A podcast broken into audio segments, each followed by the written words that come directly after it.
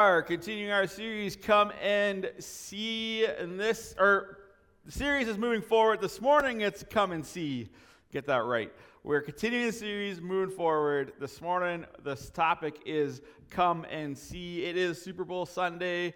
Redvers as you tune in we welcome you. We're glad that you're able to join us this morning. I hope that you guys are just rocking this morning. Lots of jerseys in Redvers i believe. Um, so, for fun, just to kick us all off, because we have a Super Bowl party tonight, who's going to win? Who's, if you don't know who's playing, I'll help you with that. It's the Cincinnati Bengals, who haven't won a playoff game in 30 years, and now they're playing in the Super Bowl, so big deal for them and the LA Rams, who are the host team.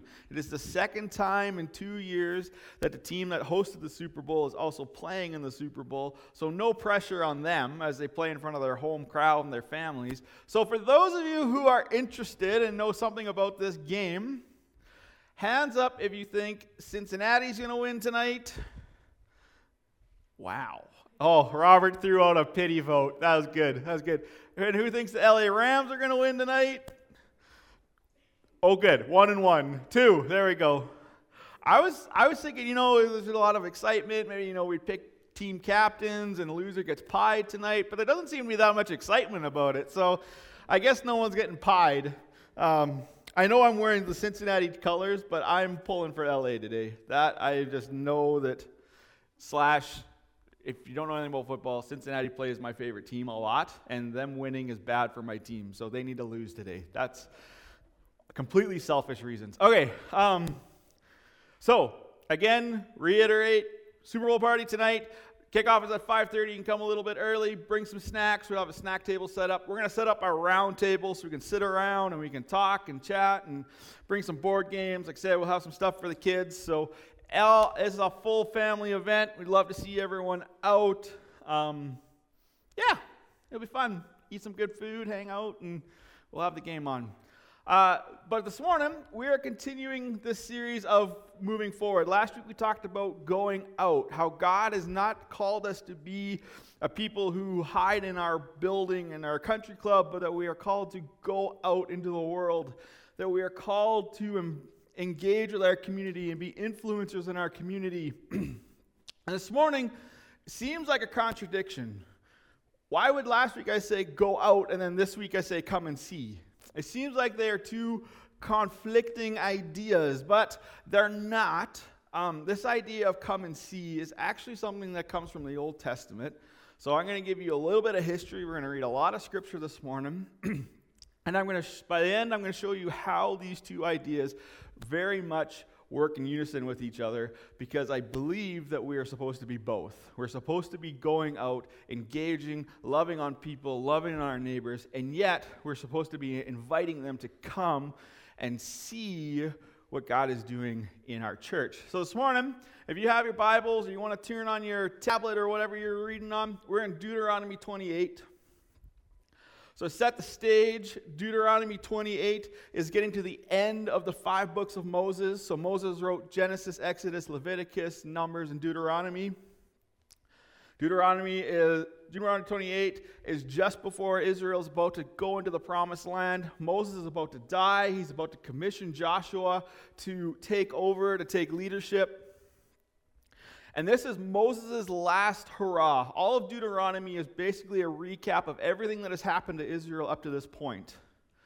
And it is him rehashing out the laws and the expectations that God has placed on his people.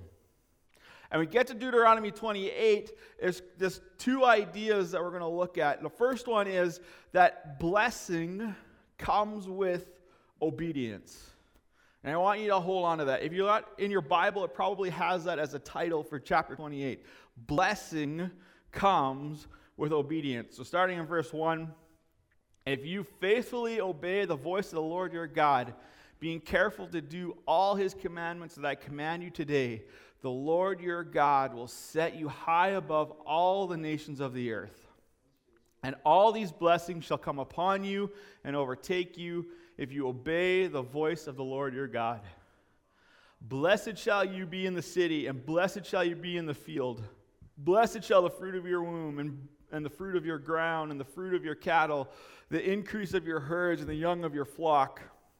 Blessed shall be your basket and your kneading bowl. Blessed shall, shall you be when you come in, and blessed shall you be when you go out.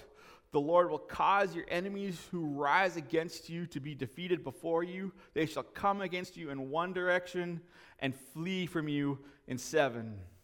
The Lord will command the blessings on you in your barns and in all you undertake, and he will bless you in the land that the Lord your God is giving you. The Lord will establish you as a people holy to himself, as he has sworn to you, if you keep the commands of the Lord your God and walk in his ways. And all the peoples of the earth shall see that you are called by the name of the Lord and shall be afraid of you. And the Lord will make you abound in prosperity, in the fruit of your womb, in the fruit of your livestock, in the fruit of your ground, within the land of the Lord swore to your fathers to give you. The Lord will open to you his good treasury, the heavens, to give the rain in your land in its season, and to bless all the work of your hands. And you shall lend to many nations, but you shall not borrow. And the Lord will make you head and not the tail. You shall only go up and not down if you obey the commandments of the Lord your God, which I command you today, being careful to do them. And if you do not turn aside from any of the words that I command you today, to the right hand or to the left, to go after other gods to serve them. Now, I don't know if you heard the word bless in there, it popped up a few times. Um, and along the way, he did also say multiple times, obey. Obey the commands, obey the voice of the Lord, which is good because we just came out of a series called Hearing God's Voice. So often we say, well, it's just about obeying what is written in God's word. Well, it's not just obeying, it's also obeying God's fresh word for you today. It's obeying what God has called you to do today. And so we need to be making space for God to be speaking to us. But the big point of Moses' commission here is that if you do all I have commanded you, if you follow all of these things, and if you remain sensitive and obedient to the voice of your God, you will experience nothing but blessing everything. Whether you, work in the field, whether you work with your hands, your barns will never cease to be full. As a nation, you will borrow from nobody, you'll only be lending to others. And later on, it says that the nations will see you and say, How good is your God that he loves you so much, that he has blessed you and made you so prosperous.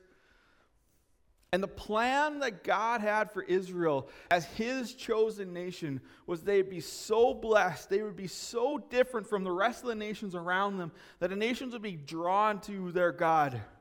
That they'd be like, Our gods are doing nothing compared to what your God is doing. So we would need to come. We're going to come and we're going to worship your God. We're going to follow your God. We're going to abandon our idols and we're going to embrace your God as our God.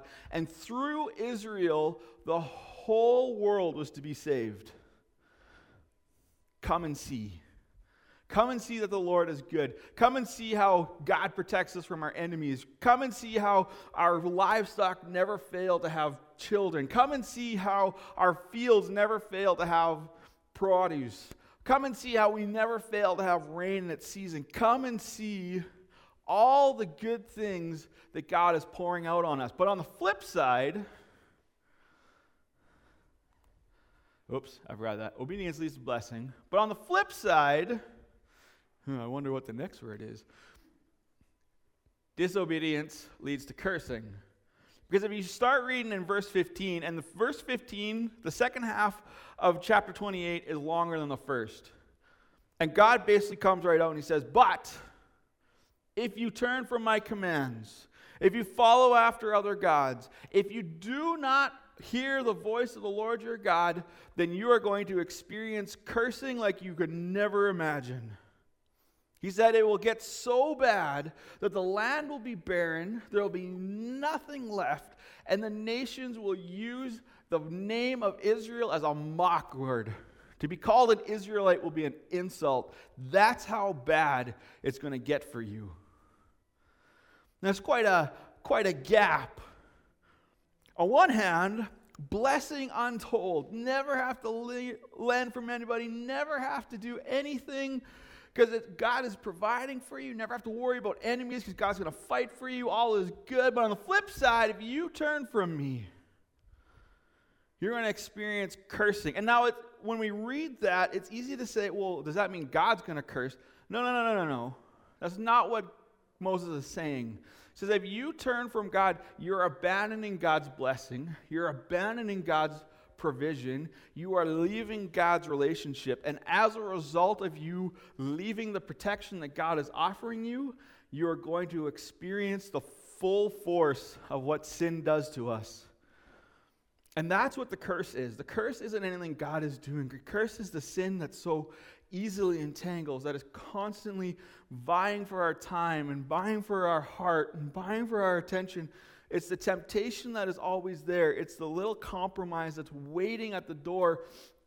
God is saying you to the nation, do not turn to the left or to the right, but stay faithful in all of these things all of your days because you will be blessed, you will be set apart, you will not experience hardship at any time.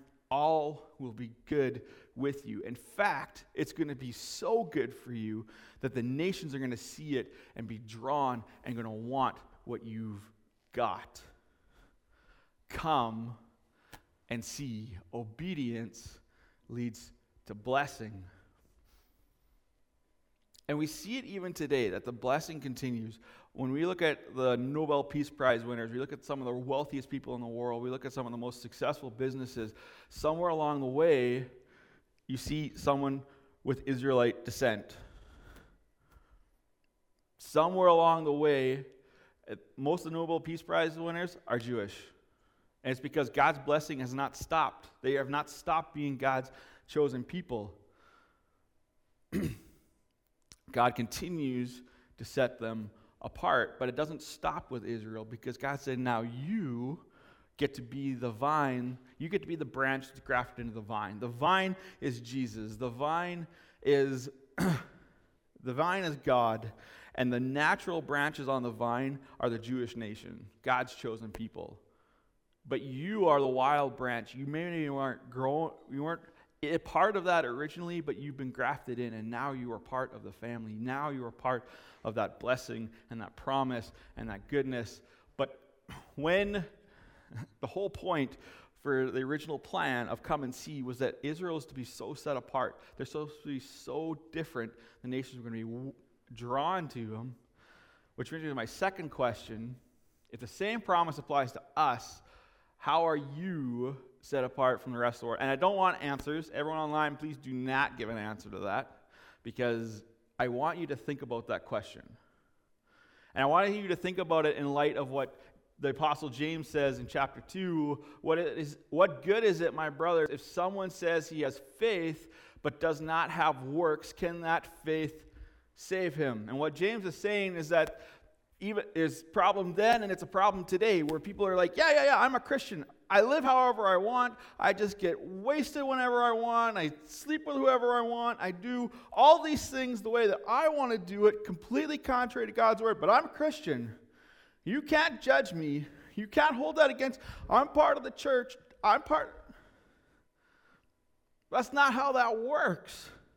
What James is saying is that you can't just be a Christian in word, you can't just be a follower of Christ in theory, but it's got to play out in your works. You have to be able to see it in action in your life. And this is one of the things that I've come to realize one of the disservices we do to people who are far from God who want to make a commitment. We tell people that to become a follower of Jesus is free. Just, just pray this prayer and it's all good. And that's a lie. It's not all good because it's not free, it costs you everything. You want to step into God's blessing? You want to step into everything that God wants to pour out on you? You want to be free from the sin? You got to stop sinning. You got to stop doing the things that got you stuck in the first place. It requires complete change, life transformation. You can't, there can't be any compromise. There can't be any, like, well, I'll just tolerate this little sin. No. God didn't call for kind of obedience, He called for complete obedience. Because we say that God is the same yesterday, today, and forever. Well, if God asked for obedience then, and that blessing came with obedience then, why do we think it doesn't apply today? Even Jesus said in the Gospel of John that if you love me, you're going to follow my commandments. You're going to live the way that I instructed you. It's not a halfway thing, but if we are willing, if we're willing to set, set aside the ways of the world, if we're willing to set aside the sin and the temptation and the, the worldly passions and the selfish ambition, if we're willing to put it all aside and make Jesus our Lord and our Savior and commit to doing things the way He taught us to do, there is blessing untold waiting for us. Because if God's the same yesterday, today, and forever, if He's going to bless them then, He's going to bless you now. And that is the good news. The good news is here's how the world treats it. Here's how you are, get to live. You get to pick your own decisions. You get to live however you want to live. But there's cursing, there's darkness, there's struggle, there's hardship. And that's not to say that being a Christian just takes away all of the struggle. You still struggle, trust me. There, there's still a fight to be fought. There's still an enemy that still wants to drag you down. But it gets a whole lot easier because you're not doing it on your own. You not only have the Holy Spirit in you, you not only have the God of the universe speaking to you, guiding you, empowering you, helping you along the way, but He gives you the church. And you have the people. And this is where come and see is. Because if we are walking in the obedience and we are walking in the blessing, not only will we be set apart from everyone around us, but imagine what happens when blessed people come together and worship and share life and do. There should be something special about this place. There should be something exciting. It shouldn't be an option of, well, maybe I'll just sleep in and watch online. No! It should be exciting to show up at church. It should be awesome to come and be with other blessed people, be with other obedient people. And that's, the, that's what we want people to come and see. Come and see how we're set apart. Come and see how God is providing for us. Come and see the miracles that God does in our assembly every day. Come and see. And the question is, and I'm not going to put this question up, it's just something to think about, is why aren't we saying that? Why aren't we excited about our church? Why aren't we excited about what God is doing? Because so often we just show up Sunday and we put in our time and we go back and we go about our day and just do things the way we've always done it. And the really frustrating part, and I'm gonna make I'm gonna speak in really big generalities here. So uh, don't yeah, don't take offense where offense is not due. I find it so interesting how the people who are serving and engaged with the church are the people who complain the least. People who get involved, who are excited about church, who want to use their gifts and their talents and use it every single day or use it every single moment they get, those who are giving financially to see us, help us accomplish the mission, those people don't complain. Why? Because they're part of the solution. They're part of the mission. They're part of the direction that is driving the church. They are part of the team and they're excited about what the team is going to accomplish. The people who complain the most are the bench warmers. I can't I can't get over how the people who don't give, the people who don't serve, and the people who don't show up have the most complaints about the church. Instead of complaining, get involved. You want to see something different? Come be a part of the solution, stop being part of the problem. And it's not a, oh, woe is me, oh, you hurt my feelings. I don't care. I'm actually more concerned about you because if you're not using your gifts, you're not using your talents, you're not being obedient with what God has given you, God says that even what you have, God's going to take away from you. And if you don't use, and you see it, any of you who play sports, any of you musicians, if you don't play your instrument, you don't play your sport, you will get rusty. And the same is true for the gifts and the talents and the passions that God has given you. If God has given you something that the church can use and you don't use it, when you finally do pick it up, it's going to be rusty. It's going to take a little while to get used to it again. It's going to be hard. Serving the church isn't actually about the church, it's actually about you.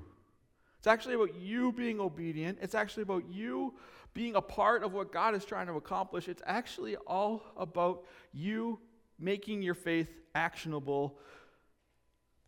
It's actually about what James talked about. How faith without action can, can that actually save? Can faith that is just simply empty words actually save somebody? So come and see. Come and see what I'm doing at the church. Come and see what I'm a part of. Come and see what our men's ministry is doing. Come and see what our ladies' ministry is doing. Come and see what we're doing for the kids. Come and see, come and meet Clay. I was joking at the council meeting the other day. There's two things that really throw off Sunday when the tech doesn't work and when Clay doesn't show up. And they, then they pointed out, well, Clay's not going to be there Sunday. I know, I'm already stressed about it. Why? Because Clay's here.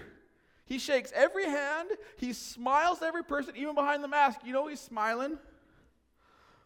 And Clay does a lot of things behind the scenes, but when Clay doesn't show up, we don't have a team to support him.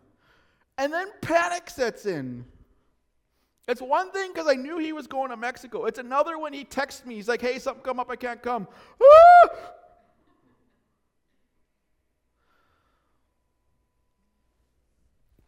But that Clay, and Clay is awesome.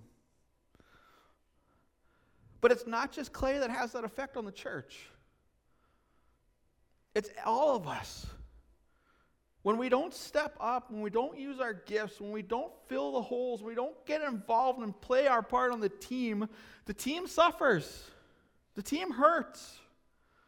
Because what ends up happening is we end up with like four people doing everything, and then eventually those four people are tired and they stop wanting to do it. They stop wanting to use their gifts, they stop wanting to come to church, and they just disappear.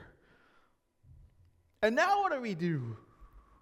Newsflash, I can't do it all. I tried once, it didn't work.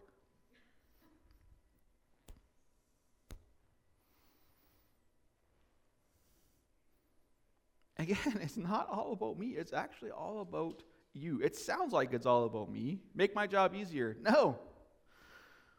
Actually, when there's more people involved, it actually complicates things because there's more moving parts to watch over. But I will deal with lots of moving parts if it means that you're getting involved. And I'm looking at everyone in house because, you know, you're the easy ones to pick on, but everyone online. Just because you're online doesn't mean you can't get involved. There's things you can do to help our online campus. You are not exempt just because you're at home. There's things you can do to help the experience because online is just as much come and see as in house is. Redvers, same for you guys. You guys have your core, and they're awesome, and I appreciate them. But everybody is required in order for Redvers to succeed, just like everyone is required to see the Carlyle campus succeed. We all have a part to play.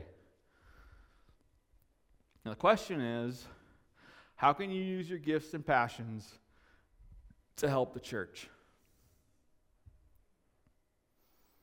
well, my gifts don't line up. My things that I'm passionate about aren't actually church things. Oh, don't worry. If God gave them to you, we can use them. Well, we've never done like that before. Perfect. Music to my ears when you say those things. We've never done it that way before. Good. That's why we're going to do it then. I like getting outside the box. Box is restrictive. Don't like the box and kick down the walls of the box. But just as come and see is just about you, yeah, come and see is about us. And one of the things we're going to talk about at the AGM is what come and see looks like in us for 2022. Because there are so many ways to get involved. There are so many ways to invest in our church your time, your resources. And time is not just showing up, time is serving. Time is using your talents and your gifts. If God gave it to you, then God can use it to advance his kingdom. And one of the things that I'm going to throw out to you is going to be the new rule of one church. We're going to unpack it more at the AGM, but I'm going to give you this little taster. We're going to implement what I'm going to call the once a month rule. Once a month is all I'm asking of you. One Sunday a month is all I want. One once a month. One day a month where you pray. One Sunday a month where you serve. All I ask is once a month. And we'll see where it goes from there. Because right now, in order for us to get to once a month, we require more people. The only group in our church right now that can actually live up to the once a month is our kids' ministry. And they are losing volunteers like crazy. Right now, they're still at once a month, but it's getting tight. But we look at all the things we're doing here. How awesome would it be if we had four clays so that Clay didn't have to do it every, but he only had to be on once a month? Now that would drive him crazy. He'd probably still be there helping you. So the days that Clay's not on, there's just two people, so it's good. How awesome would it be if our sound guys knew they're only on once a month and they could actually come and enjoy? Because it's hard to come to church and serve and have to be aware of all that you have to be aware of and take anything away from service. It's not fair. Not fair to our volunteers. Not fair to our worship team that they can't just come and sit and absorb, but they have to wear so many hats in order for service to even work. Right now, for our worship team, if we can get them off the stage once a month, we're doing good. That's not fair.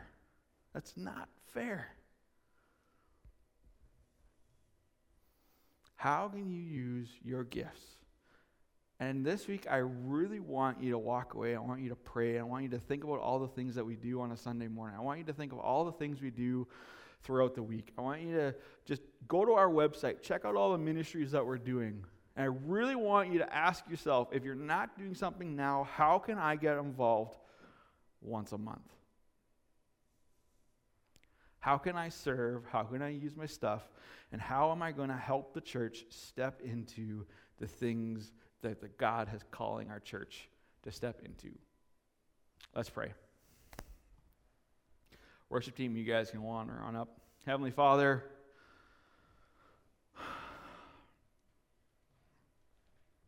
God, I love your church.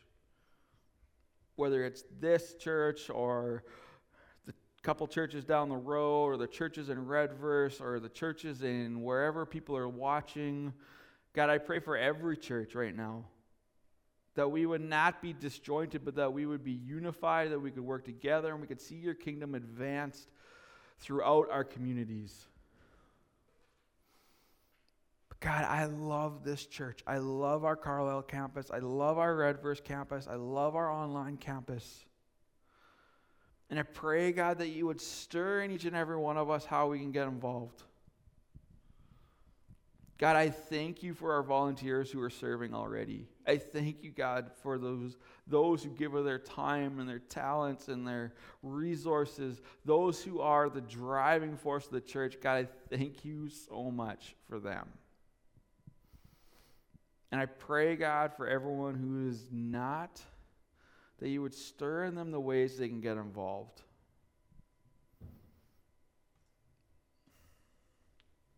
Because it's not about the church. It's, all, it's actually about us being obedient to what you've called us to, to use the things that you've called us to use, to do the things you've called us to do.